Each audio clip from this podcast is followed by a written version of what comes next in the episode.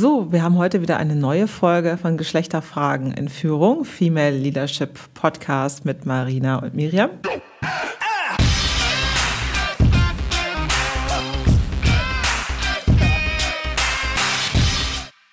Heute haben wir die wunderbare Claudia zu Gast, Claudia Frese.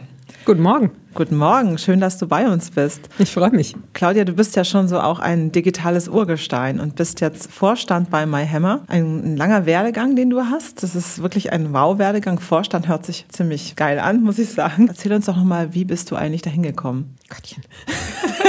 Was muss man machen, um Vorständin zu werden? Genau. Also, wenn ich jetzt wieder mal mitten in der Mitte einsteigen darf, dann musst du bereit sein, einen Job anzunehmen, den sonst kein anderer haben will. Aber dazu vielleicht später mehr. Ich habe angefangen, im Digitalbereich zu arbeiten in den späten 90ern. Habe in verschiedenen Rollen, in verschiedenen Unternehmen, kleine, große, Startup, Later Stage, alles Mögliche gearbeitet. Die längsten Sachen, die ich gemacht habe, war tatsächlich eBay. Da habe ich relativ lange gearbeitet, habe ziemlich viel Product Management gemacht. Damals, als wir das noch Product Management genannt haben und nicht Product Ownership in der Wasserfallzeit. Also ich hatte vorher schon Marketing gemacht, ich habe nachher auch wieder Marketing gemacht, das ist so ein anderes Standbein neben Products und Marketing. Und dann habe ich halt angefangen, immer mehr so Leadership-Themen zu machen, Internationalisierung, M&A, Strategie und so weiter und so fort. Und dann irgendwann kam es eben zu dem Punkt, dass ich gefragt wurde, ob ich bei MyHammer den Vorstand übernehmen möchte. Und dann habe ich tatsächlich noch einen Moment drüber nachgedacht, weil ich noch so ein anderes okay. Jobangebot hatte. Und dann hat mir eine Freundin gesagt, sag mal, bist du bescheuert? Kannst du da jetzt bitte sofort zusagen? Und im Nachhinein war es eine ganz, ganz gute Idee. Wolltest du immer schon digital sein? Als ich studiert habe, gab es digital tatsächlich noch nicht. Aber ich bin direkt nach dem Studium in diesen Bereich reingegangen und das auch sehr bewusst. Spätestens Mitte der 90er war es klar, dass Internet das nächste große Ding ist. Und ich fand es wahnsinnig spannend. Ich hatte kurz überlegt, ob ich, ich habe Politik studiert und ich wollte in Politik promovieren, hatte ich mir eine Weile überlegt. Warum Witzig, auch immer. auch in Politik studiert. ja, ganz Dann hilft es bei der Unternehmenslenkung. und hatte tatsächlich im Moment überlegt, ob ich nicht Digitalpolitik machen will. Also als Thema, als wissenschaftliches Thema. Das gab es ja noch gar nicht zu der Zeit. Und bin im Nachhinein immer noch so zwiegespalten, ob das nicht damals eine gute Idee gewesen wäre, weil wir uns vielleicht ein paar Sachen hätten ersparen können, über die wir jetzt gerade stolpern, weil wir früher drüber nachgedacht hätten. Also ich bin sehr früh in die Digitalwelt reingegangen, als sie gerade entstand und seitdem auch nie rausgegangen. Und bist du gegangen, weil das das nächste große Ding ist oder weil du eine Leidenschaft hattest für Eigentlich das suchte ich nach was Unkonventionellem. Also meine Hauptmotivation war, ich hatte vorher eine Weile in einem Automobilzulieferbereich gearbeitet, während des Studiums relativ lange, bei Bosch. Also Autoteile wusste ich, waren es nicht. Ich wusste von mir selbst, dass ich jemand bin, die gerne sehr kommunikativ mit Leuten umgeht und ich hatte überhaupt gar keine Lust auf große Firma. Damals haben wir das noch nicht Startup genannt, aber ich denke, das ist, was es war. Das war für mich perfekt, einfach vom Umfeld. Und Tech hat mich tatsächlich fasziniert von Anfang an, aber wie sehr habe ich erst ein paar Jahre später verstanden. Okay, also Leidenschaft kann wachsen mit dem Drinsein ja, und loslaufen. Aber ich finde es auch spannend, dass du Mitte der 90er Jahre schon das gemacht hast. Ich weiß gar nicht mehr, hat man das damals auch schon digital genannt? Nee, wir haben es Internet genannt. Nur Internetbranche, oder? ich habe überlegt, ich bin ja im Jahr 2000 und habe dann jedem erzählt, ich arbeite jetzt in der Internetbranche und alle so, okay, was machst du da? Machst du was mit E-Mails? Ich so, nee, ich finde E-Mails. Aber das war damals für viele Leute noch ganz komisch. Ja. Mhm. Ich glaube, 2000 bin ich nach Berlin gekommen und habe in einem Startup gearbeitet. Damals nannten wir das tatsächlich auch schon Startup und das war so diese erste New Economy Welle und es ging tatsächlich in der New Economy ja auch um die Veränderung von Arbeitswelten und und Arbeitsstrukturen, Arbeitskultur eigentlich. Mindestens genauso viel wie um den ganzen Rest, ehrlich gesagt. Ich habe mich da sehr, sehr wohl gefühlt. Danach bin ich tatsächlich zu eBay gegangen, was allerdings zu dem Zeitpunkt auch noch eine kleine Firma war. Danach konnte ich mir auch nicht mehr vorstellen, irgendwie in einem traditionellen Unternehmen zu arbeiten. Jetzt kommt ein kleiner Werbespot. Aufgepasst! Wusstest du, dass HR-Teams heutzutage mit mehr Aufgaben denn je konfrontiert sind? In der aktuellen Studie HR Trends, die Zukunft der Personalarbeit 2024 von Sage, wurden HR-Teams aus sieben verschiedenen Ländern und über 20 Branchen befragt, um top aktuelle Insights in der Entwicklung des Personalwesens zu geben. Sage entwickelt HR-Tools und Software für dein Unternehmen, um Lohnabrechnungen, Personalmanagement, Buchhaltung und mehr zu vereinfachen. So, und die Studie von Sage zeigt unter anderem, dass ganze 91% der HR-Teams angeben, dass ihre Arbeit Arbeitsbelastung im letzten Jahr zugenommen hat, aber gleichzeitig glauben 79 Prozent der Befragten, dass Automatisierung ihre Prozesse zukünftig verbessern und Zeit sparen kann. Ebenfalls spielt auch KI eine große Rolle. Derzeit nutzen etwa ein Drittel bereits Chatbots wie ChatGPT in ihren Prozessen und circa drei Viertel der PersonalleiterInnen sind sich bereits sicher, dass KI die Arbeitsweise im HR revolutionieren wird. Du merkst, die Studie ist vollgepackt mit Statistiken, überraschenden Erkenntnissen und Tipps für HR-Führungskräfte, die vorankommen wollen und zeigt eine Momentaufnahme der sich stetig wandelnden Rolle von HR heute. Am besten schaust du dir die Studie HR-Trends, die Zukunft der Personalarbeit 2024 selbst an. Unter digitalkompakt.de slash Sage, S-A-G-E, kannst du sie dir komplett kostenlos herunterladen. Und wie immer findest du alle Infos auch auf unserer Sponsorenseite unter digitalkompakt.de slash Sponsoren. Werbung Ende. Das ist mir ähnlich gegangen. Sag mal, du hast eben gesagt, du warst zu Tech verliebt. Wie bist du eigentlich dazu gekommen? Hast du irgendwie, wie bist du da geprägt worden? Von deinem Elternhaus oder wie ist das entstanden? Nee, eigentlich nicht von meinem Elternhaus. Ich bin grundsätzlich, glaube ich, jemand, die gerne in Strukturen denkt und von meiner Anlage her eher analytisch. Ich fand schon immer total spannend, mich reinzudenken in Systeme. Und das ist ja das, was Tech im Grunde ist. Ich sehe das immer als so Kastenstrukturen vor mir, Funktionsketten reinzudenken und dann so Logiken irgendwie durchzudenken zu deklinieren und das dann auch irgendwie zu visualisieren. Das ist dann wieder der Product Management Teil davon. Und das fand ich irgendwie schon immer spannend. Das macht mir totalen Spaß, macht mir heute noch totalen Spaß. In deinem Job heute, was machst du genau? Bist du auch für die Tech-Themen verantwortlich oder? Mhm bist du auch, verantwortest du auch den Bereich. Wie ist es bei euch? Mahemma ist ja nur auch ein männlich geprägtes Umfeld, nehme ich mal an, oder? Wie ja, ist das? Nicht. Nicht? Nee, aber so. War es mal, ja. aber das hat sich jetzt in den letzten sechs Jahren ziemlich verändert. Also ah, cool. Nö, wir sind ziemlich 50-50, würde ich sagen. Das ist bestimmt auch, weil du an der Spitze bist, oder? Na klar. das ist, ist häufig so, wenn dann Frauen an der Spitze sind, die andere Frauen auch wieder anziehen. Ja, klar. Weil sonst die Branche, ich nehme mal so, die Handwerkerbranche ist ja schon eine eher männlich dominierte Branche. Ja, klar.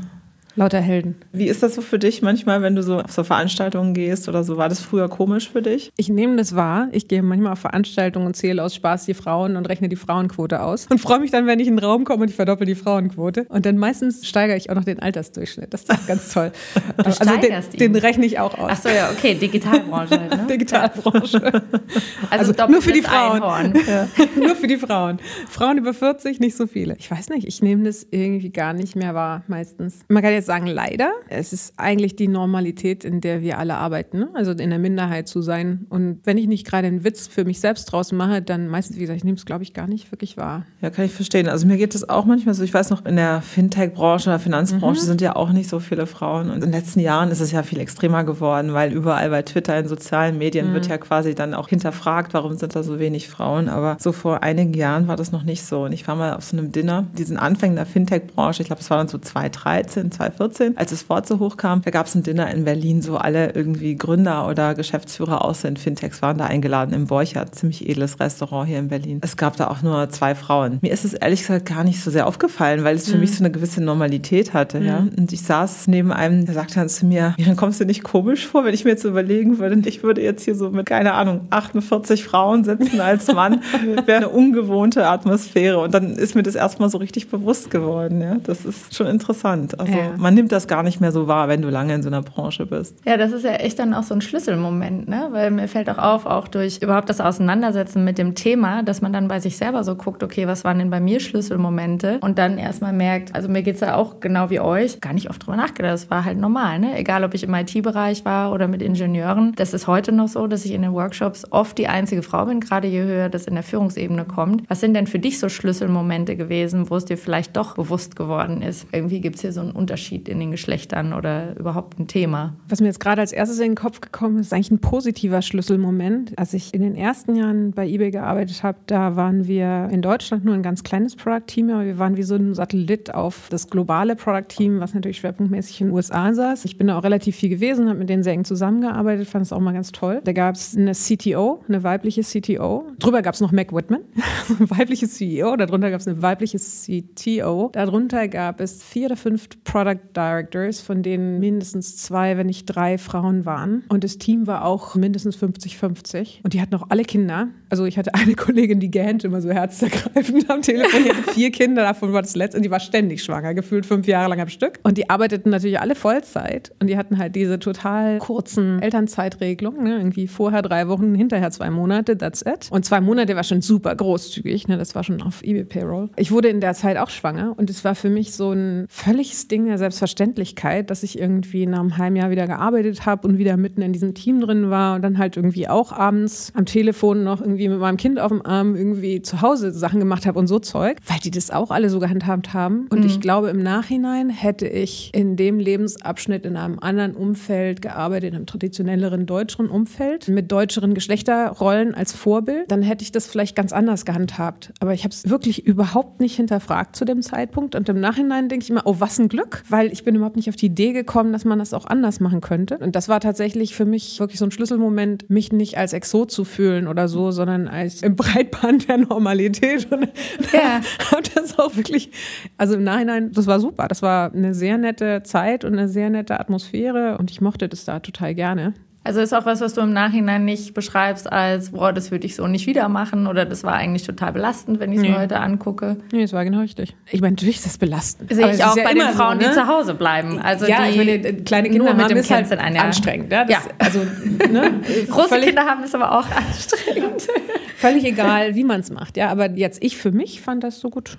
Und das finde ich mega spannend, weil das wieder zeigt, wie sehr Kontext uns prägt. Ja. Und das merke ich auch in den Diskussionen mit meinen Freundinnen. Also mein Sohn ist jetzt 16, ich bin 37. Meine Freundinnen fangen jetzt an ne? Ja. oder haben jetzt kleine Kinder. Vor 16 Jahren kam mir viel noch die Rückfrage, warum bringst du dein Kind mit einem Jahr schon zur Kindertagesstätte? Wo ich gesagt habe, naja, ganz ehrlich, der ist jetzt ein paar Wochen da, der macht Lernsprünge in einem Ausmaß mit den anderen Kindern. Das wird er mit mir nicht machen, weil Kinder sich an Kindern orientieren. Ich finde es auch völlig prima, wenn jemand sagt, ich möchte noch mehr Zeit mit dem Kind zu Hause Hause verbringen. Aber eher, dass ich das Gefühl habe, bei uns Frauen kommt manchmal noch so ein Rechtfertigungsfeld dazu. Je nach Kontext ist es dann natürlich auch ungewöhnlicher, wenn du es machst. Deshalb bei dir dann zu hören, okay, wenn es ein Arbeitsumfeld gibt, in dem das normal ist, in dem das alle so machen, dass es für dich dann auch einfach eine Selbstverständlichkeit ist und keine total. Hürde darstellt. Ne? Das, was ich total ja. interessant finde, unser letzter Podcast mit Anna, die hat auch sofort angefangen zu arbeiten, auch im internationalen Kontext zu dieser Zeit gearbeitet. Bei mir war es ja auch so, ich habe im niederländischen Umfeld gearbeitet zu dieser Zeit, hatte Rollen Vorbilder, bei denen das so funktioniert hat. Und deshalb habe ich ja auch ganz kurz nur ausgesetzt, also habe vor eigentlich nur ein paar Wochen ausgesetzt. Du sagst es auch, es ist schon prägend, weil ich habe mir auch oft die Frage gestellt, was wäre gewesen, hätte ich zu dieser Zeit in einem deutschen Unternehmen gearbeitet, in dem man mhm. mir gesagt hätte, nee, das macht man so nicht. Und alle anderen hätten es eben auch nicht so gemacht. Dann wäre ich vielleicht auch nicht mhm. so, ich habe mich ja nicht als mutig empfunden, aber es war dann irgendwie eine normale Situation. Ja? Wir hatten im Vorfeld eben gesprochen über einen Artikel, der letzten, weiß ich, vorletzte Woche von McKinsey veröffentlicht veröffentlicht worden ist. Und ich weiß nicht, ob ihr die Studie nochmal angeguckt mhm. habt. Ging es um diese ganze Aquariumssituation, in der wir uns offensichtlich befinden. Eine Statistik, und die sind ja immer wahnsinnig gut mit Statistiken, die Jungs, die sie gezeigt haben, war über Hierarchieebenen hinweg, wie der Frauenanteil sich über die Zeit entwickelt. Und total überraschenderweise ist es in deutschen Unternehmen so, dass der stärkste Abfall von Frauenanteilen nach Führungsebenen zwischen der ersten und der zweiten Führungsposition sozusagen, also Teamleiterin werden die Frauen noch, aber Director werden sie nicht. Und das ist ja auch völlig überraschend, weil typischerweise Normalerweise passiert sowas Mitte 30. Jetzt kann man sich nochmal überlegen, wann die Mehrheit der Frauen mit Bildung Kinder bekommt. Das ist jetzt gar nicht theoretisch, individuell oder irgendwie anekdotisch, sondern das ist, ich glaube, total empirisch belegbar, dass es in unserem Land halt an der Stelle einen Karriereknick gibt, weil alle Frauen zu lange zu Hause bleiben. Und dann hast du sowas wie das Elterngeld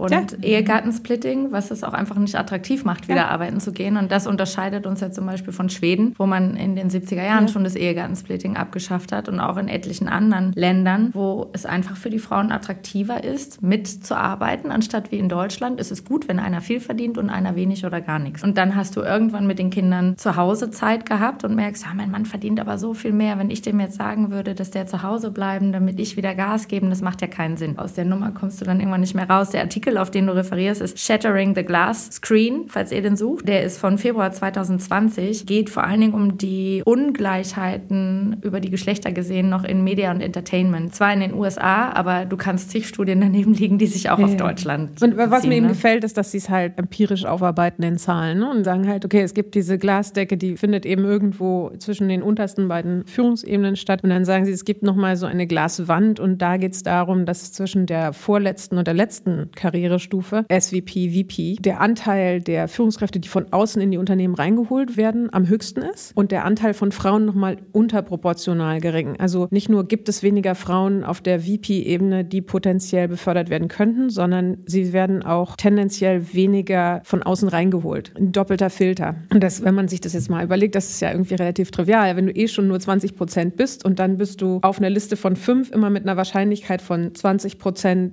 die Gewinnerin der Liste, ist der Faktor halt echt klein. Und das fand ich nochmal irgendwie so ganz erhellend, das nochmal so eben so aufgearbeitet zu sehen und man denkt so, ja klar. aber, aber es ist eben schön zu merken, aha, es ist nicht irgendein anekdotisches Hirngespinst, sondern das kann man halt auch tatsächlich durchrechnen. Genau, da gibt es ja auch eine Menge Vorurteile. Und als ich den Artikel gesehen habe, dass du den geteilt hast, habe ich mich nämlich gefragt, es gibt ein Video von dir, wo dich jemand gefragt hat, sagen Sie mal, wie kommt es denn, dass so wenig Frauen in dem Bereich in Führung sind? Ich glaube, da hast du damals gesagt, es müsste mehr Frauen geben, die auch im Tech-Bereich sich ausbilden, also eine bessere Ausbildung haben, dann käme der Rest von ganz alleine. Wie würdest du das heute sehen? Ich glaube, das ist tatsächlich die eine richtige Hälfte der Medaille. Frauen müssen halt nicht nur auf die entsprechenden Ebenen entwickelt werden, sondern die müssen auch noch in den richtigen Bereichen auf den Ebenen sein. Es ist halt nicht hilfreich, wenn es alles HRlerinnen und Finanzfrauen sind, weil die werden eben nie CEO oder nur sehr selten. Meistens nicht mal im Board, die Personale. Also wenn du in die Konzerne guckst, dann ist People are our most important resource. Ja, ja Menschen sind ganz wichtig. Warum sitzt kein Personaler im Board? Das ist immer schon mein erstes Fragezeichen ja, ja, bei einem Konzern. Wobei es ändert sich ein bisschen im Moment, habe ich, ich so das Gefühl. Gefühl. Also ja, das ist so andere schrittweise, aber wir sind in Deutschland so weit hinten, ja. dass es zwar schön ist, wenn wir sehen, dass sich was bewegt, aber die anderen Länder, USA, Schweden, sind bei doppelt so vielen Frauen und wir sind von den 50 Prozent in höheren Führungsebenen ganz weit weg gerade. Mhm.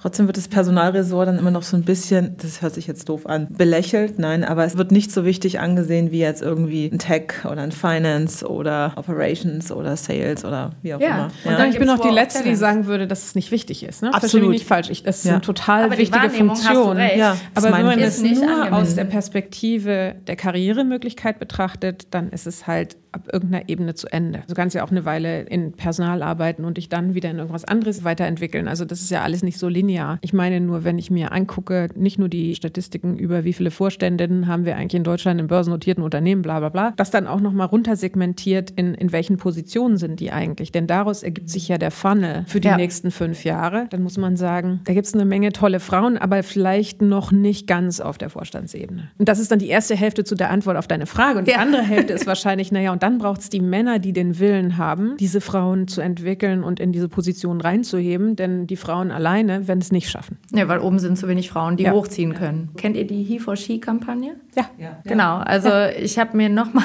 gestern die Rede angeguckt von der Emma Watson. Sie ist zwar immer noch Hermine Granger für mich aus Harry Potter, was ich ja mit meinem Sohn damals auch geguckt habe, aber was für eine unglaublich brillante Rede, weil sie auch gesagt hat, Männer, diese Chancengleichheit ist auch euer Thema. Weil ist es für Männer heute in Deutschland genauso leicht wie für Frauen Elternzeit aufzunehmen? Ist es für Männer genauso leicht, Hilfe zu nehmen, wenn es um psychische Krankheiten geht? Nee, da haben wir auch einen riesen Gap. Und da gibt es noch mehr Fälle von. Ne? Also wie leicht ist es für Männer, Schwächen zuzugeben oder sich auch verletzlich zu zeigen im Business? Werden die nicht viel eher kritisiert in manchen Kontexten, als wenn eine Frau sagt, oh, da habe ich einen Fehler gemacht. Ja? Stichpunkt Fehlerkultur. Das ist immer alles so schön gefordert, agiles Arbeiten. Aber wenn wir eine Kultur haben, wo in der Sozialisierung es angebracht ist, zu sagen, reiß dich zusammen weitermachen und lass keinen sehen, dass du einen Fehler gemacht hast und das bei Männern viel prägender ist noch, gerade in der Generation, die ja jetzt in der Führung ist, dann müssen wir uns eigentlich nicht wundern. Und dann ist Geschlechtergleichheit Arbeit. Deshalb haben wir es ja auch Fee- und Male-Leadership genannt. Nicht nur eine Frage von, was brauchen denn die Frauen, sondern was brauchen denn auch die Männer? Wenn du mal bei dir guckst, vielleicht bei MyHammer oder auch was du in den anderen Unternehmen erlebt hast oder in der Branche, was denkst du, macht es für die Männer teilweise auch schwer, Platz zu machen oder hochzuziehen? Es gibt einfach so viele Männer, die irgendwie schon eine Karriere gemacht haben, die mir gerade einfallen, wie sie denken so, nee, also aber, aber keinen Meterplatz machen. Ne? Ja, die Frage ist ja, haben die denn alle Karriere gemacht, weil es leicht war? Und mit Sicherheit der Thomas Kreislauf sagt ja, natürlich zieht ein Thomas eher den Thomas mit hoch, weil er weiß so, der kann ungefähr das Gleiche wie ich, der hat einen ähnlichen Hintergrund. Auf der anderen Seite hast du ja dann auch begrenzt gelernt, mit Unterschiedlichkeiten umzugehen, weil du eben gewohnt bist, dass die Leute dein Mindset haben. Du musst nicht lange erklären, du musst dich zwar noch reiben, aber anders. Also eher so politisch über wer ist hier das Alpha-Männchen am Weil Tisch. Wenn ich jetzt ein Mann wäre, würde ich jetzt sagen, ist doch gut. Ja, also was ist denn der Vorteil, wenn da jetzt die Männer auf einmal Platz machen für die Frauen? Ich glaube, dass die Männer den Vorteil so für sich noch nicht, zumindest nicht flächendeckend erkannt haben, weil sonst wäre es ja anders, als es ist. Habe noch zu wenig Erfahrungswerte ich, eigentlich im mein Moment. Mein Gefühl ja. ist, das ist ein Generationenthema. Ich glaube, mhm. dass wenn ich mir jetzt so Generationen, weiß nicht, Gen Y, Gen Z angucke, die sind kulturell von der Art, wie ihre Wertestrukturen gebaut sind, glaube ich, tatsächlich anders als noch die Generation davor. Also ich bin ja so eine Gen X-Person Generation, so Mitte 40 und in meiner Generation, wir sind alle sozialisiert von diesen wilden 80er, 90er Jahre Kapitalismus, Fantasie, Gordon Gecko und Konsorten. Ich glaube, da tut sich relativ wenig. Und die sind ja jetzt auch schon alle durch den Flaschenhals durch. Ne? Das ganze Familienthema ist irgendwie gegessen. Ich glaube, erst wenn sich wirklich zwischen Frauen und Männern in der Gesamtheit kulturell was wandelt, kann sich auch wirklich in den sozialen Strukturen was verändern. Also Stand heute würde ich sagen, da warten wir noch drauf. Aber ich habe absolut Hoffnung, dass wenn so, so die nächste Generation ankommt auf den oberen Führungsebenen, dass es auch tatsächlich passiert, weil ich glaube tatsächlich, dass da die Werte sich verschoben haben. Habe ich auch eine Hoffnung. Warum ist es heute so? Weil man rekrutiert ja ganz oft aus dem Netzwerk heraus. Das ist, was ich eben sagte bei MyHammer. Ihr habt eigentlich ein typisch männliches Umfeld, trotzdem habt ihr auch viele Frauen. Bei RatePay ist es ähnlich. Wir sind auch in einem sehr männlichen Umfeld. Wir haben aber auch fast 50 Prozent Frauen. Vor allem in der Führung sind wir über 50 Prozent Frauen. Wir rekrutieren aber alle so ein bisschen aus den Netzwerken. Und wenn oben nur Männer sitzen, ist es so schwer für diese Männer auch zu rekrutieren. Ich sag mal, die oberen Jobs werden selten über Stellenanzeigen vergeben. Das meiste läuft eben über, ich kenne da wen und der würde da passen. Und wenn du die eben nicht kennst, die Menschen, dann kannst du die auch nicht empfehlen. Und ich glaube gar nicht mal, dass das oft böswillig ist. Oder es ist auch gar nicht so, dass viele Männer so grundsätzlich so denken, nee, ich will da nicht, dass da eine Frau hinkommt, sondern ihnen fällt einfach vielleicht in dem Moment keine ein, die sie fragen könnten. Ich glaube, das sind beide Ebenen, weil es gibt Vorstände, definitiv, die sagen, wir haben kein Ziel, überhaupt eine Frau in den Vorstand zu holen. Also die sich das nicht mal als Ziel setzen und sich nicht bemühen. Und in dem Artikel von McKinsey war es ja auch wieder gut aufgegriffen, weil da glaube ich auch zu 100 Prozent dran, wenn du Leute fragst, wer ist verantwortlich für das Thema Diversität und es wird genannt der Personalvorsitzende, dann ist irgendwas immer noch nicht angekommen in der Firma, weil es ist absolute Chefsache. Es ist die Aufgabe des CEOs zu gucken, sind wir hier gut aufgestellt, haben wir das beste Team. Und wenn dann nur Männer sind, und das ist nicht böse gemeint, aber dann ist es unwahrscheinlich, gerade wenn es eine Branche ist, wo es auch weibliche Kundinnen gibt oder weibliche Abnehmer, dass das das beste Team sein kann. Ja, so wie Herr Seehofer da ja auch einen Shitstorm geerntet hat für sein Innenministerium, was er vorgestellt hat. Aber die Frage ist ja eher, das sind zwei Ebenen. Ne? Also das eine ist das Wollen und das andere ist vielleicht das Können. Wie kann man auf beiden Ebenen ansetzen? Wie war das denn überhaupt bei eBay? Wie kam es dazu, dass ihr so eine Durchmischung hattet? War das überhaupt im Fokus oder hat sich das eher so entwickelt? Also die Durchmischung war vor allem in den USA. In Deutschen, ich kann mich ehrlich gesagt gar nicht mehr so richtig dran erinnern, gab es ein paar Frauen, aber jetzt definitiv mehr Männer als Frauen, würde ich jetzt mal retrospektiv sagen. Aber nagel mich nicht drauf fest, weil es echt auch schon eine Weile her. Mir ist es damals nur sehr stark aufgefallen, eben in amerikanischen Organisationen, weil es eben auch die Tech-Organisation war. Und ich hatte vorher, bevor ich zu eBay gegangen bin, in einer sehr tech-lastigen Firma gearbeitet, in Bielefeld, in Gütersloh, um genau zu sein. Also dreimal darf man raten, wo. Und da waren wir, ich weiß nicht, bei 200 Leuten waren wir vier Frauen oder so. Das war nicht so divers da. Und das war so mein Bild irgendwie auch von Tech-Companies in Deutschland. Deswegen war der Kontrast so bedeutend. Aber ich bin mir nicht sicher. Ich glaube tatsächlich, dass das gerade in Silicon Valley zu der Zeit auch schon kulturell so anders war und es sich, glaube ich, auch seitdem nicht verändert hat, dass das die Normalität war. Jetzt kommt ein kleiner Werbespot.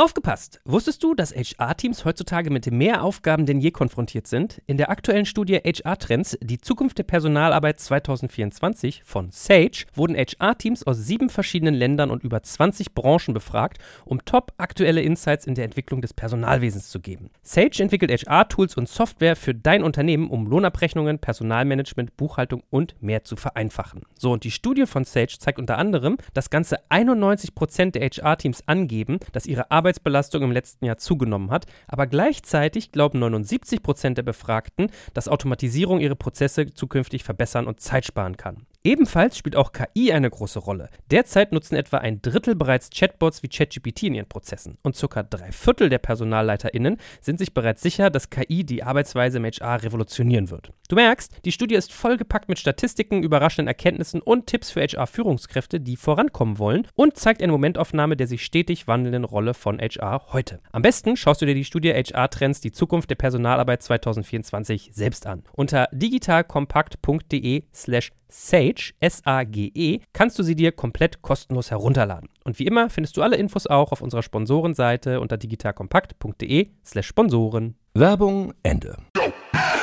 Also USA allgemein hat es doppelt so viel. Und weil du jetzt sagst Tech, ich bin ja wirklich in sehr vielen Branchen unterwegs. Und dann ist es relativ irrelevant, ob es Produktion war oder im Maschinenbaubereich oder auch im Konsumgüterbereich, Investmentbanking. Mhm. Wenn ich da irgendwas moderiert habe oder irgendwo Trainings gegeben habe, dann ist es zu 90 Prozent so, dass ich in der Unterzahl sind wir immer, aber wirklich häufig auch alleine da den Hut auf habe. Und das ist so ein bisschen gefühlte Realität. Deshalb habe ich manchmal gedacht, gut, vielleicht hast du ein Händchen dafür, dass du dir immer die Männerkontexte raussuchst, weil irgendwas da für dich auch funktioniert. Aber wenn du dir die Statistik anguckst, dann passt es eben auch dazu. Ne? Weil ihr habt ja schon gesagt, man nimmt es dann manchmal auch gar nicht mehr so wahr für sich oder findet es gar nicht mehr so komisch, weil so ist es halt. Wie ist denn das im Arbeitskontext? Jetzt bist du ja CEO und ihr seid Deutschlands führendes Handwerkerportal. Also unter dir ist es ja auch nochmal richtig gewachsen. Ihr habt auch die Anzahl der Mitarbeiter verdoppelt, habe ich gesehen. Oder sogar verdreifacht jetzt. Also nicht so eine Kunst, wir waren sehr klein. Okay, aber das heißt, du hast ja schon eine echt gute Marktposition auch ausgebaut. Wie wirst du denn wahrgenommen in der Branche? Also, weil du sagst, ich bin schon häufiger alleine, aber wie begegnet man dir? Also zunächst mal sind wir ja zwei Vorstände. Wir sind ein Mann und eine mhm. Frau. Insofern haben wir tatsächlich eine 50 Prozent Frauenquote im Vorstand. Und das ist auch ganz gut so, weil wir als Vorstandscharaktere, ich glaube, so gegensätzlich sind, wie man maximal sein kann. Und ich finde, das ergänzt sich sehr gut. Ich glaube, das ist tatsächlich eins der Erfolgsrezepte, warum es uns in Summe auch sehr gut geht, ist, weil da halt sehr unterschiedliche Prioritäten und Denkweisen in der Firma verankert sind. Das ist eine andere Art, Diversität zu beschreiben. Ne? Ein Beispiel dafür, warum das tatsächlich Sinn macht, divers zu sein. Ich bin mir darüber hinaus nicht sicher, wie stark mein eigener Bias ist. Ich glaube, ich habe den sehr wohl. Manchmal ertappe ich mich dabei. Also in meinem Team zum Beispiel sind tatsächlich ausschließlich Männer. Die zweite Führungsebene sich ganz 50-50 überfasst und alle Frauen berichten an meinen Vorstandskollegen und alle Männer berichten an mich. Echt? Ja, das ist ja lustig. Das ist total schräg. Und ich frage mich mal so, wie konnte das passieren? ist es mal, habe ich das jetzt irgendwie unconscious bias-mäßig irgendwie so tiefenpsychologisch herbeigeführt? Oder ist es tatsächlich Zufall? In meinen guten Stunden sage ich, naja, es muss wohl Zufall sein. Darüber hinaus glaube ich tatsächlich das, was du eben gesagt hast, der Erfolgsfaktor für ein Unternehmen und für den Erfolg ist immer die Summe der Talente in der Firma. Ich glaube, eine Sache, die wir relativ gut hingekriegt haben, ist sehr früh sehr gute Leute da reinzuholen, obwohl die Firma in einem katastrophal schlechten Zustand war und keinen besonders guten Ruf hatte und all diese Sachen haben wir es irgendwie trotzdem geschafft und es ging tatsächlich vor allem qua Netzwerk, qua persönlicher Kontakte, qua Überredungskunst. Und aus diesem ersten Set von Leuten, die da so reingekommen sind, ist ein, letztendlich auch ein sehr gutes Team erwachsen, was einfach einen guten Job gemacht hat. Das ist ganz ähnlich wie bei RatePay. Wir haben ganz viele Gemeinsamkeiten. auch Doppelspitze in der Führung, auch ja. wenn man uns beide so sieht, Jasper und mich, sehr, sehr unterschiedliche mhm. Menschen. Aber genau das macht das eben. Ja. ja. Das ist Diversität. Ja gelebt und auch wirklich sichtbar. Ja, und übrigens auch anstrengend. Ne? Ich finde es ja viel einfacher, in dem Raum mit fünf like-minded Frauen mich irgendwie zu unterhalten. Also wir sind ja Teil von so einer internationalen Gruppe. Also Mayhammer hat eine amerikanische Mutter, die wiederum ganz viele europäische Töchter hat. Und wenn wir uns in dem Gremium treffen, also mit den CEOs und manchmal noch den CPOs dazu, dann bin ich tatsächlich die einzige Frau. Und ich finde es echt anstrengend mit diesen Leuten. Wir müssen immer kämpfen, ne? Also die sind alle individuell nett, ja. aber irgendwie diese zehn Männer in einem Raum und ich, das finde ich schon stressig. Ja, wenn das alles Frauen wären, wäre es einfacher. Das habe ich mich schon gefragt, wie ihr das wahrnehmt, weil wir das letztens noch hatten. Ich habe in einem Planspiel mitgemacht und da haben wir noch mal sehr gemerkt, je nachdem, wen du mir an die Seite setzt, passe ich mir an. Ich kann super gut folgen, aber sobald keine Führung da ist, übernehme ich die Führung. Und wenn dann einer noch eigentlich sozial so ein Platzhirsch ist, dann lege ich halt einen drüber. Das kann ich, das habe ich halt gelernt, dass du irgendwann mehr Alpha-Tier sein musst als die Männer im Raum, wo ich natürlich im Nachhinein denke, jetzt aber immer noch ein Stück weit dabei, für mich als Frau ja viel unangemessener als für die Kerle. Wenn du da irgendwann mit verschränkten Armen hinterm Kopf sitzt und dich im Stuhl zurücklehnst und sagst, ja, die Herren, das müssen sie jetzt selber entscheiden, das ist nicht meine Aufgabe. so schön. Denkst du, hat auch manchmal was, also es fühlt sich auch überheblich an natürlich. Das habe ich das hat fast Comedy-Charakter. Genau. Ich muss dann eher schmunzeln und die Männer irgendwann auch, weil ich spiegel die natürlich einfach. Ne? Da sitzen sechs Männer, lehnen sich zurück, Hände verschränkt hinterm Kopf und sagen, Frau Löwe, was sollen wir jetzt machen? Und dann lehne ich mich genauso zurück und sage, ja, die Herren, ne, das ist ja ihre Strategie. Ich bin ja hier nur am Moderieren. so, dann werden sie sich mal einig.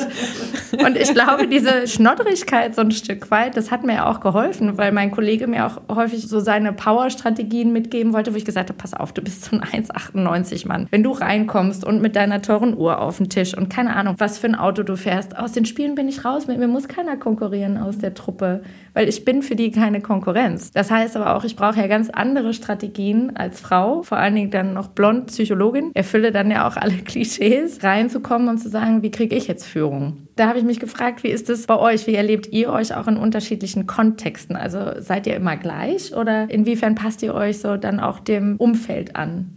Und merke, da verhalte ich mich anders. Gute Frage ist das. Ich glaube, ich bin relativ gleich. Ich würde gar nicht so sagen, ich habe so unterschiedliche Rollen inne. Wobei, wenn, was du eben beschrieben hast, wenn da jemand ist, der, wenn niemand da ist, der irgendwie sagen will, ich mache das jetzt oder wir gehen jetzt nach vorne, dann nehme ich mir das schon irgendwie unterbewusst oft an. Ja, mhm. also so, dass ich dann denke, okay, ich muss mich jetzt kümmern oder sowas. Allerdings würde ich jetzt nicht so sagen, dass ich in eine Rolle gehe. Aber was ich interessant fand, wie kam man eigentlich dahin? Weil ich glaube, ich saß eigentlich immer in einem Umfeld, wo ich mich irgendwie behaupten musste. Ich musste immer meine Ideen durchpeitschen. Deshalb musste ich immer dafür kämpfen. Habe ich auch nach wie vor oft das Gefühl, dass ich so diese Ideen habe, die die anderen manchmal gar nicht so toll finden. das ist so. Wie? Ja. Kommst du auf schräge Ideen? Und dann Na, du musst ja immer überlegen, also wenn wir es jetzt am Beispiel von Rate Payment sehen, ich bin irgendwo und entwickle irgendeine Idee für eine neue Produktlinie oder habe jemanden getroffen, mit dem könnte man Folgendes machen. Es kommt aber, ich komme zurück ins Unternehmen, sage, ich möchte jetzt das machen, das machen, das machen. Das heißt aber für alle anderen, die müssen wieder neue Dinge machen und das nervt ja erstmal. Das, es gab eine Produktroadmap, die abgestimmt war, es gab das und jetzt kommt da wieder Nerverin und sagt, sie will das jetzt unbedingt machen, weil sie irgendwie unbedingt an etwas glaubt. Also musst du eigentlich ständig in so eine Situation gehen. Du musst dafür kämpfen und du musst dann voller Leidenschaft dich da reinhauen und hoffen, dass du die anderen auf deine Seite ziehst. Ich glaube, so habe ich das immer gemacht und so ist das irgendwie bei mir entstanden. Aber ich glaube, das, was du da gerade beschreibst, ist kein weibliches Verhalten, sondern das ist das ganz normale Rollenverhalten wie jemand, der die operative Verantwortung hat. Also ich bei jedem Satz, was du gerade gesagt hast, ja, ja, genau. Ja, so ist es bei mir auch. Ja, ja total. Und dann habe ich so gedacht, so ja, aber das hat nichts damit zu tun, dass wir Frauen sind. Wenn wir Männer wären, wäre das genau das Gleiche, weil wir sind diejenigen, die für die Unternehmen nach vorne denken und Außenimpulse einbeziehen und den Markt kennen und mit den Investoren reden und all diese hässlichen Faktoren, die zu Veränderungen führen. Das hat nichts damit zu tun, ob wir jetzt Frauen oder Männer sind, sondern das ist halt der Job. Das stimmt. Ja. Also du bist dann halt diejenige, die nach vorne geht. Genau, also ständiges Hinterfragen des Status quo und immer wieder ja. neu, immer wieder weiter, immer wieder weiter, ja. weiter, weiter und alle kommen nicht zur Ruhe. Das nervt alle. Deshalb Total. bist du eigentlich der Aufmüpfer, der Und vielleicht Nerver. ist das mit ein Grund, warum euer Unternehmen so erfolgreich ist. Ja, denken wir drüber nach. So, ja. Dieses Antreiben, ja. Und die Emma Watson hat was Gutes gesagt in ihrer Rede 2014 zu der He for She-Kampagne. I have always been told I've been bossy. Or pushy. Bockig habe ich auch schon gehört. Das fand ich besonders schön. Ja, bockig oder du bist so stur vielleicht oder so. Und was ich mich gefragt habe, weil ich gebe euch völlig recht, für mich ist das auch eher Führungsverhalten. Ich frage mich allerdings, inwiefern das von den Geschlechtern gleich gewertet wird, wenn die Frau dieses Führungsverhalten an den Tag legt, als wenn der Mann das Führungsverhalten an den Tag legt. Weil Rollen war vielleicht das falsche Wort. Ich fühle mich auch in allem authentisch. Weil meine Eltern immer gesagt haben, hm, die im Kindergarten haben damals schon gesagt, ihre Tochter hat sie aber gut im Griff. die hat ja bei ihnen anscheinend die Hose Hosen an. Und es gibt ja diese Alpha-Kinder anscheinend auch schon. Das war ja nichts, was ich mir ausgesucht habe, sondern genau wie Emma Watson, so bin ich. Also wenn es irgendwo was anzuschieben gibt und ich glaube daran, dann schiebe ich das an, so wie du das auch beschrieben hast, Miriam. Ich frage mich allerdings, ob das ähnlich wahrgenommen wird und ich da ähnlich viel Applaus für kriege als Mädchen, als wenn ich ein Junge bin. Echt jetzt? Ist ja. die Antwort nicht klar, nein? Jetzt mal ehrlich zu uns allen. Ich glaube, davon müssen wir uns verabschieden. Natürlich wird das weniger anerkannt. Und natürlich entspricht das nicht deinem Rollenklischee. Und wer das nicht glaubt, dem empfehle ich einen einfachen Test. Geh mal mit einem Kinderwagen in eine Bank und geh mal mit einem Anzug und einem Laptop-Bag in eine Bank und rede mit den Leuten. Oder zum Bahnschalter oder irgend sowas. Ein Auto kaufen ist auch ganz toll übrigens. Das Auto ist super. Ist, Jesus. Also meine Freundin wollte ein Auto kaufen und dann sagt der Verkäufer, wissen Sie denn, was Sie haben wollen? Und sie so, nee, weiß ich noch nicht. Ja, so können sie ja kein Auto kaufen. Wenn sie nicht wissen, was sie wollen, da habe ich gedacht, ist das ein Idiot? Die Frau hat Kohle, es ist ihr scheißegal, verkauft ihr doch einfach das, was sie am schönsten findet und sagt, also selbst wenn Frauen dann nicht auf PS gucken, sondern auf der ist schön, aber es ist ja, auch nachvollziehbar, dass ein Mann denkt, ein Mann geht doch nur Auto kaufen, wenn er weiß, was er will, so wie Klamotten. Mhm. Der kauft das Hemd und die Hose, weil er weiß, das passt mir und ich brauche das und das nehme ich mit. Als Frau gehst du ja auch shoppen. Ich bin jetzt am übertreiben. Ich weiß, liebe Hörer und Hörerinnen, dass es da zu differenzieren gibt, aber statistisch gesehen sind Frauen laut Studien beim Shoppen entspannter als vorher. Männer gehen der Puls hoch, wenn sie shoppen müssen. Das heißt, der Autoverkäufer kennt vielleicht nur so die männliche Wahrnehmung und denkt sich, wenn ich ein Auto kaufe, weiß ich, was ich will. Ich weiß, ob ich PS brauche oder eher dies oder Schnickschnack. Und als Frau gehst du hin und sagst, ich brauche ein Auto. Beraten Sie mich mal. Und der Verkäufer sagt, so können Sie kein Auto kaufen. Das ist lustig. Ich habe mir tatsächlich auch vor, ich weiß nicht, drei oder vier Jahren habe ich mir ein Auto gekauft und das zweite Auto in meinem Leben, was ich neu gekauft habe. Und ich habe zu der Zeit auch gerade den Vertrieb aufgebaut bei MyHammer Insofern hatte ich irgendwie mich mit dem Thema Vertrieb relativ intensiv auseinandergesetzt Mhm. und auch so, wie man pitcht und Sales-Strategien und so. Und ich habe wirklich selten so viel schlechten Vertrieb erlebt. Und es ging durch sämtliche deutschen Premium-Marken. Die waren, einer war schlechter als der andere. Und die einzige wirklich gute Vertrieblerin, die ich getroffen habe, war eine junge Frau bei Mercedes. Die war super. Ich habe das Auto nachher nicht gekauft, was mir nicht gefiel. Aber wahrscheinlich ist es für die statistisch weniger relevant, Autos an Frauen als an Männer zu verkaufen, weil Männer eher Entscheidungen über Autos treffen als Frauen. Aber wenn man annimmt, dass sich das wandelt, dann würde ich denken, die brauchen man Sales Coaching. Ne? Und ich bin komplett bei dir. Ne? Ich bin da auch reingelaufen und habe gesagt, so, also pass mal auf, ich werde jetzt irgendwie entweder das, das, das, das, das oder das Auto kaufen. Erzähl mir doch mal bitte, warum ich das brauche. so. Genau. Ich gehe, vielleicht ist das eine andere Haltung, mit der wir einkaufen gehen, weil ich denke auch immer, ey, du willst mir was verkaufen, dann Mach doch mal. Ähm, mach doch mal. Und dann denke ich, ah nee, die Autobranche hat es ja auch nicht so nötig gehabt bisher, ne? weil die Autoverkäufer haben mir dann alle erzählt, was sie ja auch für ein großes Haus haben und wie viele andere Immobilien sie noch verwalten, wo ich gedacht habe, sag mal, wie hast denn du das geschafft mit der Art von Verkauf? weil ich kaufe hier keins. Vor allen Dingen interessiert mich das ja nicht, wie viele Häuser du hast, sondern mich interessiert, warum ich das Auto kaufen Ja. soll. Aber du hast ja vorhin das schon ganz gut angesprochen. Inwiefern spielt der Gender Bias mit rein und inwiefern haben wir auch diesen Bias? Ne? Weil das Dumme ist ja auch als Psychologin, selbst wenn du es studiert hast und selbst wenn du es theoretisch weißt, der Unterschied ist, du ertappst dich vielleicht eher dabei, aber du bist überhaupt nicht safe davor, dass du diesen Bias selber hast. Was sehen wir vielleicht auch auf der anderen Seite bei den Männern zu wenig?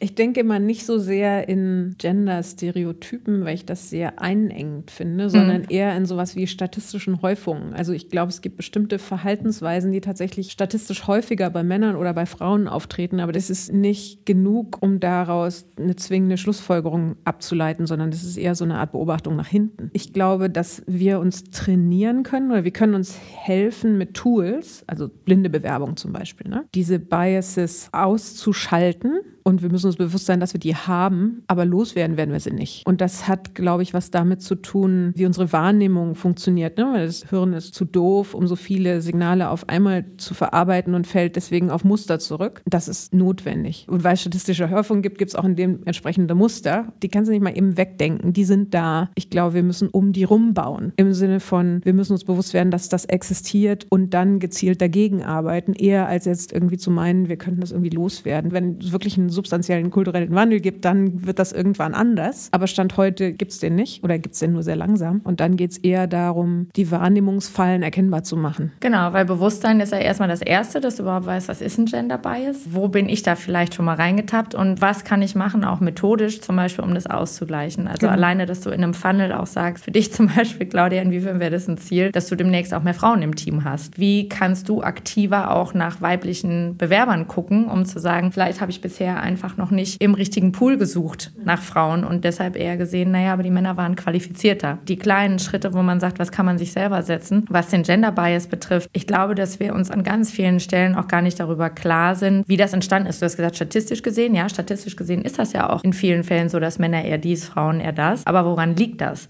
Wie viel davon ist Biologie und wie viel davon ist unsere Sozialisierung, weil wir uns dadurch geprägt haben. Und ein Aha-Effekt für mich war, auf der He4She-Webseite gibt es auch so einen schönen Gender Intelligence-Test, den man mal für sich selber machen kann, wo einer dann auch beschreibt, naja, nehmen wir doch mal die typischen Farben Blau und Pink. Heute würde man eher sagen, Mädchen, Baby rosa und Jungs eher blau. Oder zumindest in einer gewissen Generation ist es noch so verankert. Das war aber vor einer ganzen Weile noch komplett umgedreht. Da war Pink die absolute Powerfarbe. Die war nur für Männer. Und das Blau war eher gediegener und zurückhaltender. Das war eher für die Frauen. Und genauso, wenn du dir Louis Vuitton den 14. anguckst, der trägt High Heels, der trägt Strumpfhosen. Wie sehr sich das auch einfach immer wandelt so in der Zeit. Und das für sich auch einfach mal bewusst zu machen. Und da kannst du schon sehr aktiv natürlich auch durch Trainings einfach viel lernen. Die sind dann nicht sofort weg. Die Frage ist, kann man überhaupt was verändern, wenn man sich diesen Schritt gar nicht als erstes angeguckt hat? Wenn man sich selber gar nicht im Klaren ist, wo habe ich denn meine Vorurteile eigentlich? Wir hatten am Anfang mal darüber gesprochen, so Vorbilder, Rollenmodelle in den Medien. In den Medien ist es nach wie vor so. Du siehst doch kein Bild von einer erfolgreichen Frau, die mit ihren Kindern zusammen ist, als Bild. Zum Beispiel im Manager-Magazin. Diese Bilder, die du siehst, die stellen was anderes dar. Du bist die Taffe dann eher im Hosenanzug irgendwo. Ja,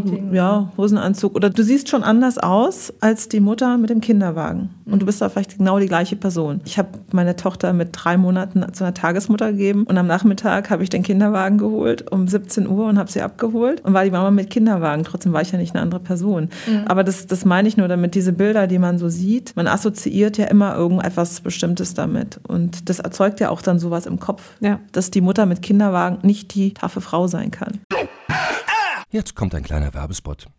Aufgepasst! Wusstest du, dass HR-Teams heutzutage mit mehr Aufgaben denn je konfrontiert sind? In der aktuellen Studie HR Trends, die Zukunft der Personalarbeit 2024 von Sage, wurden HR-Teams aus sieben verschiedenen Ländern und über 20 Branchen befragt, um top aktuelle Insights in der Entwicklung des Personalwesens zu geben. Sage entwickelt HR-Tools und Software für dein Unternehmen, um Lohnabrechnungen, Personalmanagement, Buchhaltung und mehr zu vereinfachen. So, und die Studie von Sage zeigt unter anderem, dass ganze 91% der HR-Teams angeben, dass ihre Arbeit Arbeitsbelastung im letzten Jahr zugenommen hat, aber gleichzeitig glauben 79 Prozent der Befragten, dass Automatisierung ihre Prozesse zukünftig verbessern und Zeit sparen kann. Ebenfalls spielt auch KI eine große Rolle. Derzeit nutzen etwa ein Drittel bereits Chatbots wie ChatGPT in ihren Prozessen und circa drei Viertel der PersonalleiterInnen sind sich bereits sicher, dass KI die Arbeitsweise im HR revolutionieren wird. Du merkst, die Studie ist vollgepackt mit Statistiken, überraschenden Erkenntnissen und Tipps für HR-Führungskräfte, die vorankommen wollen und zeigt eine Momentaufnahme der sich stetig wandelnden Rolle von HR heute. Am besten schaust du dir die Studie HR-Trends, die Zukunft der Personalarbeit 2024 selbst an. Unter digitalkompakt.de slash Sage, S-A-G-E, kannst du sie dir komplett kostenlos herunterladen. Und wie immer findest du alle Infos auch auf unserer Sponsorenseite unter digitalkompakt.de slash Sponsoren. Werbung Ende. Oder sogar noch einen draufgesetzt. Du stärkst noch die Rolle des Zuhause-Seins, indem du sowas machst wie, ich führe ein erfolgreiches Familienunternehmen. Und ich finde das total legitim, weil es wichtig ist, diese Hausfrauenrolle mehr zu wertschätzen. Das hat mir in der Vergangenheit viel zu sehr gefehlt. Aber wenn ich auf die Realität wie Altersarmut im Alter gucke und überlege, was meiner Oma an Rente zugestanden hätte, und die hat nicht nur drei Kinder großgezogen, sondern auch noch alle Enkelkinder mit hochgeschleust, weil eben unsere Mütter wenigstens Teilzeit zumindest auch schon arbeiten waren. Auch meine meine Oma hat auch meinen Sohn aufgepasst, als ich noch im Studium war. Und das hat so unfassbar wenig Anerkennung bekommen, so wenig Wertschätzung, weil ohne diese Frauen im Hintergrund wären ja auch die Karrieren der Männer an ganz vielen Stellen nicht möglich gewesen. Ich war zwar die Hauptverdienerin, habe aber trotzdem nur 50 Prozent zu Hause gemacht. Und da habe ich gedacht, hm, das ist mir irgendwie schon eleganter, wenn du dann jemanden zu Hause hast, der dir den Rücken komplett frei ja, hält. Total angenehm, oder? Als ich ein Kind war, mein Vater ist dann abends immer so um sechs, halb sieben nach Hause gekommen. Da hat meine Mutter ihm das Essen hingestellt gestellt. Und es war dann auch so, mein Vater musste erstmal sich ins Arbeitszimmer legen und eine Stunde Augenpflege machen. Dann konnte er aufstehen. Augenpflege heißt hat immer, schlafen, oder? Ja, der hat dann immer so, der brauchte seine Ruhe. Es war jetzt gar nicht so sehr vielleicht das Schlafen, aber der wollte in das Zimmer ja. Tür zumachen und seine Ruhe haben. Und dann war er quasi bereit, mit der Familie Zeit zu verbringen. Ich denke da heute so oft dran, weil ich manchmal, wenn ich dann nach Hause komme, ja, und dann weißt du, okay, du musst abends noch was einkaufen. Dann musst mhm. du gucken, dass man Essen macht. Und okay, Kurz noch irgendwie Schule ja, besprechen, genau, Schule besprechen. lernen, was der Geier was es geht, habe ich auch gerade gedacht. Und dann nach Hause kommen, genau. eine Stunde Augenpflege machen. Ja? Das hätte ich das, auch gerne. Vielleicht super. Ach, ja. Das, das wäre so ein Traum. Du hättest jemand, der sich darum kümmert, dass wenn du abends nach Hause kommst, dass du eigentlich nichts mehr machen musst. Das wäre doch ein Träumchen, oder? Oh, absolut. Bin dabei. Ja, ja, aber das ist eben das anders. Und das ist eben, ich glaube, das, was die Männer eben auch eine sehr, sehr lange Zeit hatten, weil es einfach das gängige Bild der Gesellschaft mhm. war. Und so sind die Karrieren vielleicht auch nochmal anders möglich. Es ist schon tough, dann auch Karriere zu machen mit Kind, ja. Wenn du das auch noch bewerkstelligen musst da abends zu Hause und eben nicht da die Frau ist oder eben der Mann ist, der dir das Essen hinstellt. Mhm. Absolut. Naja, ich meine, das ist genau dein Punkt von eben mit der Wertschätzung. Ne? Also wenn es so wäre, dass diese, ne, man sagt ja auch oft so Care-Arbeit oder mhm. unbezahlte Arbeit, dass die in gleichem Maße gewertschätzt würde wie die Arbeit, die man macht, um Geld zu verdienen, wäre dieses Problem der ungleich verteilten Aufgabenverteilung wäre schlimm. Ne? Weil das ist ja eins der zentralen Probleme, dass Frauen halt in der Regel von beidem mehr machen müssen. Also so bezahlte Arbeit und unbezahlte Arbeit. Und das ist für mich so eine Zwischenstufe, wenn man jetzt über Gleichberechtigung nachdenkt, als ein Langfristprozess. Dann ist sozusagen, was wir jetzt gemacht haben in den letzten, weiß ich nicht, 30, 40 Jahren, ist uns in diese Arbeitswelt mehr oder weniger reinzubewegen. Was wir noch nicht geschafft haben, und das meine ich nicht nur wir Frauen, sondern als Gesamtgesellschaft, unbezahlte Arbeit so zu wertschätzen, dass wir die auch gleich verteilen. Und zwar über Männer und Frauen. Auf einer Augenhöhe, auf einer einer wirklich gleichberechtigten Basis darüber diskutieren können, wer jetzt welche Aufgaben übernimmt. Denn das ist tatsächlich immer noch so ein Stereotyp. Ne? Das ist irgendwie ganz lustig. Ich hatte gestern Abend zwei ganz lustige Diskussionen meiner Tochter, die ist 13. Ähm, mhm. Du musst dich gerade dran denken. Zum einen, sie kam nach Hause, sie hatten so ein Wochenende in der Kirche, wo sie in der Kirche übernachtet haben mit den Konfis und kam nach Hause und meinte, ja, sie hätte mit ihren Freunden darüber diskutiert, wer zu Hause wie viel mithelfen muss. Das finde ich eine ganz blöde Idee, weil was heißt denn das? Ja, wir wohnen hier zu dritt. Du bist jetzt groß genug, ja. Wenn wir zu dritt sind, gehe ich davon aus, dass jeder ungefähr ein Drittel der Arbeit macht. Ne? Mithelfen heißt ja sowas wie, es gibt quasi eine natürliche Arbeitsverteilung, die bedeutet, Mama macht alles und Papa und Tochter helfen manchmal. Ne? Was für ein Blödsinn. Mhm. Das habe ich ihr so gesagt, dann hat sie so einen Moment überlegt, und so, ja, hast du recht. Und mhm. das fand ich ganz cool. Und dann später haben wir zusammen einen Film geguckt, und zwar haben wir so einen alten Film geguckt mit Doris Day, der Mann, der zu viel wusste, weil wir mögen ja alte Filme. Und das ist total geil, weil da ist sie so eine berühmte Sängerin und sie hat diesen Mann, der ist irgendwie Arzt und sie sind irgendwie unterwegs in Europa und er nennt sie mal Kindchen. Und sie ist eigentlich die erfolgreichere von beiden, ne? Und er ist aber immer so ein bisschen so, ja, nee, Kindchen, das musst du jetzt nicht wissen. Und wir haben das so zusammen angeguckt so, man merkt da richtig, wie ihr das so physisch schwer fiel, diesen Film zu gucken. Und ich so, ja, das waren die 50er. Und es war irgendwie ganz geil, weil mir in dem Moment eben auch nochmal klar geworden wir können lamentieren, lamentieren, aber wir sind schon ein ganzes Stück weitergekommen. Glas ist jetzt mindestens halb voll. Und es passiert jetzt gerade auch total viel. Ja. Ich glaube aber manchmal, dass der Schmerz wieder größer werden muss oder der Schiefstand größer, damit man merkt, oh, okay, so weit sind wir doch noch nicht. Weil ich muss gestehen, ich hatte das auch zwischendurch, dass ich dachte, naja, wieso? Ne? Also ich hatte auch nie eine MeToo-Situation. Ich habe mich immer safe gefühlt mit den Männern. Ich bin immer respektvoll behandelt worden. Wobei ich dann auch sagen muss, jetzt ich mit Freundinnen diskutiere, die in Berlin leben, dann sagen die auch schon mal, inwiefern ist denn dir das klar? Weil für dich war das ja alles normal. Du wirst es ja auch gar nicht vielleicht so empfunden haben. Der Mann, der zu viel wusste und das mit dem Kindchen, das ist ja auch einfach für uns wichtig im Hinterkopf zu behalten. Und ich glaube, da braucht es für alle auch so dieses systemische Verständnis, sich darüber klar zu sein, in welchem Kontext bin ich unterwegs, in welchem Kontext bin ich aufgewachsen, was hat mich geprägt, weil das ist meine Normalität. Und alles, was da rausfällt, springt mir auf den Radar. Und alles, was sich da drin bewegt, ist für mich erst nochmal normal. Also zum Beispiel bei uns in der Familie war es normal, dass abgesehen von Oma und Opa die Männer die besseren Köche sind. Das zieht sich dann durch so auch Schwiegerfamilie komplett durch und auch mein Sohn, der kann richtig geil kochen. Und der sagt auch immer, Mama, ich muss viel mehr machen als die anderen. Und gesagt habe, ich habe den Anspruch, dass deine Freundin dich nicht mehr zurechtbiegen muss, wenn sie dich irgendwann in der Wohnung hat, sondern mich erschreckt es, wenn ich von den Startups teilweise höre, wie lebensunfähig diese jungen Bachelor-Leute teilweise sind, dass sie sagen, die wissen nicht mal, wie man eine Tasse in die Spülmaschine räumt. Wir hatten auch schon also Situationen da. Also wir hatten einmal, da bin ich auch wirklich ausgeflippt, das war noch in der Anfangszeit von Rapey, hatten wir so einen jungen Mitarbeiter, der meinte dann, die Küchenarbeit ist ja Frauenarbeit. What? Das hatten ein wir auch schon. Mitarbeiter. Ein junger Mitarbeiter, der war damals. Da ist er ja bei euch genau richtig.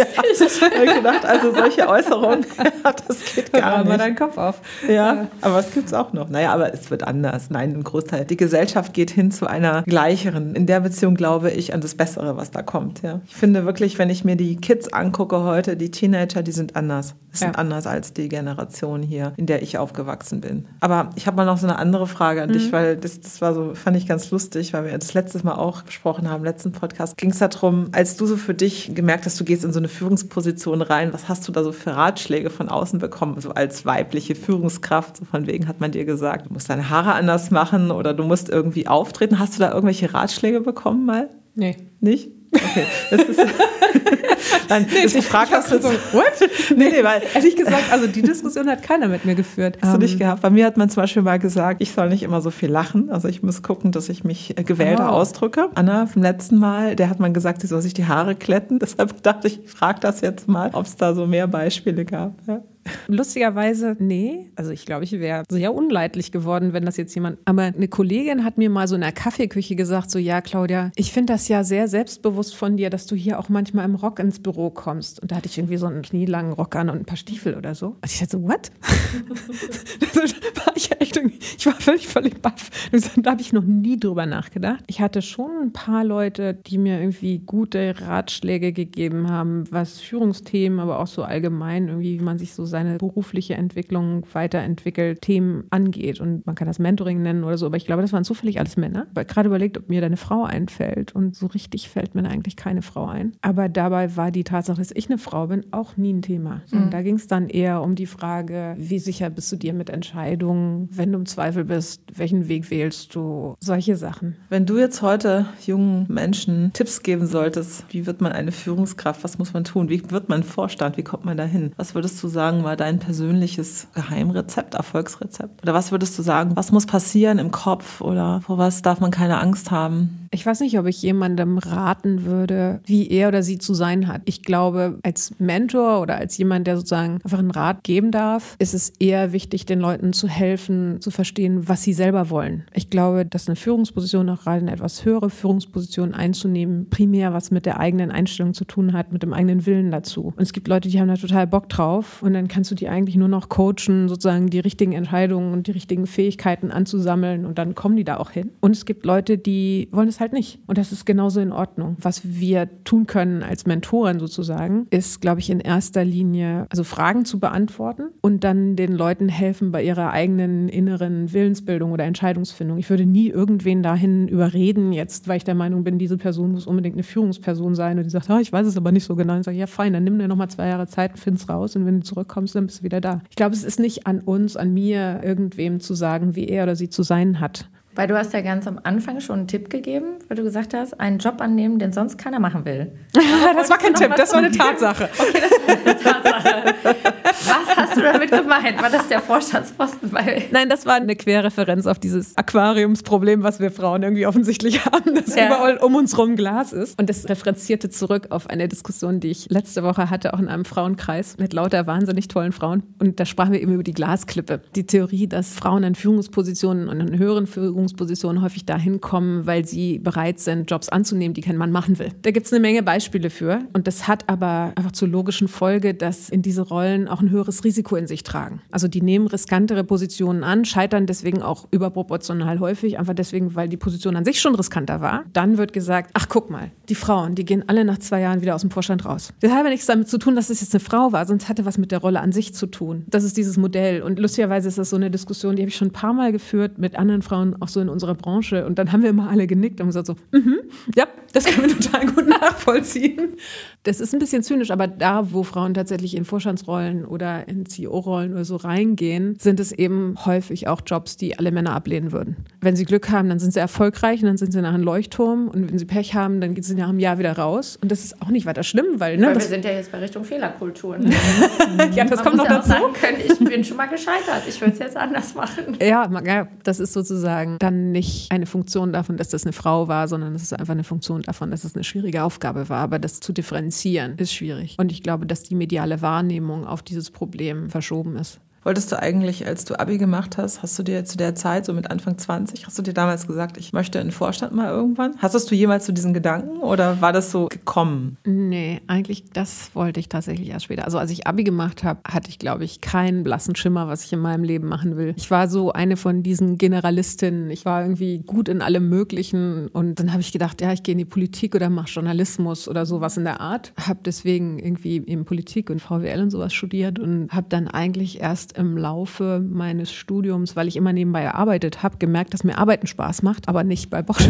das ist übrigens eine tolle Firma, ne? Das, das noch ran. Ich erzähle kein Das war nur nicht dein Kontext. das war nur Genau. nicht der richtige Kontext für mich. Da irgendwie Verantwortung zu übernehmen oder letztendlich auch mal so ein eigenes Unternehmen aufzubauen, das ist ja leider nicht mein Unternehmen, aber ein Unternehmen mit aufzubauen, ist dann ein Wunsch, der sich bei mir dann schon ziemlich bald, aber so im Anfang meines Berufslebens erst entwickelt hat. Also ich mit, mit 18 ganz sicher nicht, Gott bewahre, war ich ziemlich blauäugig, vielleicht so mit Mitte 20 oder so. Das passt ja dann zu dem anderen Beispiel, wo du auch gesagt hast, manche Dinge kommen eben mit der Zeit. Ne? Sowohl die Affinität für digital als auch vielleicht der Weg in Richtung Führung. Also wenn wir mal zusammenfassen, dann hilft es vom Einstieg bis zum Ende, wenn man auch bereit ist, Jobs anzunehmen, die sonst keiner machen will. Also einfach Gelegenheiten auch ergreifen. Ja, Moment, das, Oder- ich, das, nee, das kannst du so nicht stellen lassen. Schöner fände ich es, wenn die total spannenden, anspruchsvollen Jobs endlich mal alle mit Frauen besetzt werden würden. Aber Stand heute ist das noch die Minderheit. Und dieses ganze Aquariumsding irgendwann einfach nicht mehr da ist und wir alle sozusagen gleichberechtigt im Wettbewerb um die coolsten Jobs sind. Ich würde das überhaupt nicht forcieren wollen. Also ich glaube, man kann einfach nur feststellen, das ist ein Phänomen, was existiert. Nicht wahnsinnig wünschenswert, aber Ja. es ist so. Also was wäre stattdessen dein Tipp? Du hast gesagt, dieses Wissen, was man selber will, aber dann geht es ja auch noch, okay, ich weiß, ich will in Richtung Führung, ich will diesen Weg begehen. Was ist sonst ein alternativer Ratschlag, den du Frauen geben würdest, die sich auf den Weg machen gerade?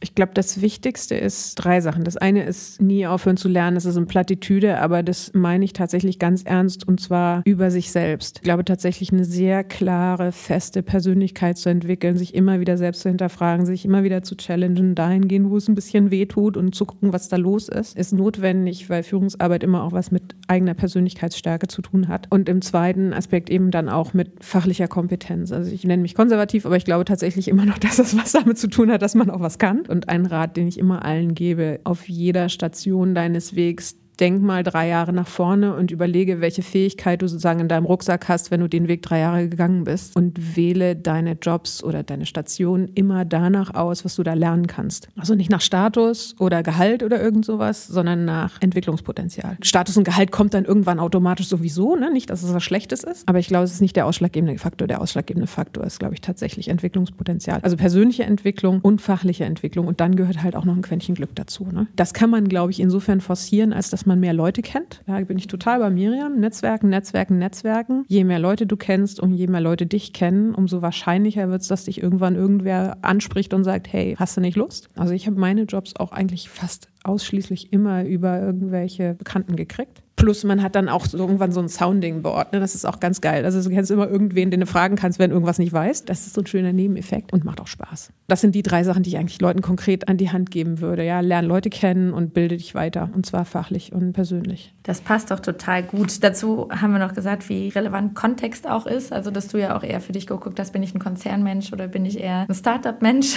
gesagt hast, eher klein. Die Wahrnehmung schärfen. Wo haben wir vielleicht auch selber ein Bias oder wo nehme ich den wahr? Dazu ist mir übrigens auf eurer Webseite aufgefallen, dass da steht, Sie finden den richtigen Fachmann bei uns. da habe ich gedacht, hey, was ist mit den Fachfrauen? Die sind tatsächlich selten. Ne? Also wenn man sich das Handwerk in Deutschland anguckt, nur kurze Nebenbemerkung, sind es zu 90 Prozent Männer. Es laufen gerade mega Kampagnen, weil wir so auslaufen in den Handwerkern. Wir haben so einen Handwerkermangel. Gerade die produzierenden Bereiche sind echt am Kämpfen. Von daher, das sind ja so die kleinen Sachen, die man machen kann. Wie viel kriegt auch My Hammer das hin, attraktiv zu sein für Frauen, die sagen, ich starte jetzt erst in dem Bereich? Unter anderem deswegen haben wir zum Beispiel auf unserem YouTube-Channel so eine lange Kampagne von diversen Videos, wo es immer um Auszubildende geht. Und es sind immer, wenn ihr euch das anguckt, immer weibliche und männliche Auszubildende im Wechsel. Und wir haben auch letztes Jahr, küren jetzt immer so einen Auszubildenden Auszubildenden des Jahres im Handwerk. Und es war letztes Jahr eine Frau, dieses Jahr war es ein Mann, aber wir hatten auch eine Frau, die ist dann Zweite geworden. Das ist mir total bewusst. Wenn man jetzt keinen Bock auf Studium hat, dann ist eine handwerkliche Ausbildung tatsächlich auch eine gute Idee. Auch als Frau. Ja, hoffentlich in Zukunft auch mehr, weil ich finde es schon cool, wenn man seine Sachen nicht nur, wenn sie von Ikea sind, auch selber bauen kann, ohne dass man immer mit irgendjemandem sich gut stellen muss, der einem hilft. Eine letzte Frage haben wir noch zum Abschluss. Welche Frage hättest du an die Männer? Worüber hättest du gerne, dass die sich mal Gedanken machen, wenn wir sie in unserem Podcast einladen? Ganz ehrlich, wie viel Prozent der Arbeit zu Hause machst du eigentlich? Ganz ehrlich, das, das ist war wichtig. ganz ehrlich. Das ganz ehrlich muss davor. Cool. Dann. Ganz herzlichen Dank. Danke euch. Es Vielen hat Dank. auch mega viel Spaß gemacht, einfach mit dir zu sprechen. Auch aus der Brille nochmal, was hat für dich funktioniert und auch dieses sich das Umfeld suchen, wo man sich wohlfühlt und mhm. dann wahrscheinlich auch das natürlicher zu finden, da Gas zu geben, weil man sich eben auch wohlfühlt. Danke dir, Miriam, auch. Danke dir, Marina. War schön mit Danke euch. euch beiden. Tschüss. Ciao. Ciao.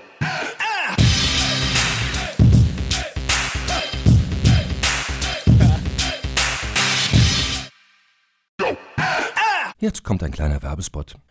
Aufgepasst! Wusstest du, dass HR-Teams heutzutage mit mehr Aufgaben denn je konfrontiert sind? In der aktuellen Studie HR Trends, die Zukunft der Personalarbeit 2024 von Sage, wurden HR-Teams aus sieben verschiedenen Ländern und über 20 Branchen befragt, um top aktuelle Insights in der Entwicklung des Personalwesens zu geben. Sage entwickelt HR-Tools und Software für dein Unternehmen, um Lohnabrechnungen, Personalmanagement, Buchhaltung und mehr zu vereinfachen. So, und die Studie von Sage zeigt unter anderem, dass ganze 91% der HR-Teams angeben, dass ihre Arbeit Arbeitsbelastung im letzten Jahr zugenommen hat, aber gleichzeitig glauben 79 Prozent der Befragten, dass Automatisierung ihre Prozesse zukünftig verbessern und Zeit sparen kann. Ebenfalls spielt auch KI eine große Rolle. Derzeit nutzen etwa ein Drittel bereits Chatbots wie ChatGPT in ihren Prozessen und circa drei Viertel der PersonalleiterInnen sind sich bereits sicher, dass KI die Arbeitsweise im HR revolutionieren wird. Du merkst, die Studie ist vollgepackt mit Statistiken, überraschenden Erkenntnissen und Tipps für HR-Führungskräfte, die vorankommen wollen und zeigt eine Momentaufnahme der sich stetig wandelnden Rolle von HR heute. Am besten schaust du dir die Studie HR-Trends, die Zukunft der Personalarbeit 2024 selbst an. Unter digitalkompakt.de slash Sage, S-A-G-E, kannst du sie dir komplett kostenlos herunterladen. Und wie immer findest du alle Infos auch auf unserer Sponsorenseite unter digitalkompakt.de slash Sponsoren. Werbung Ende.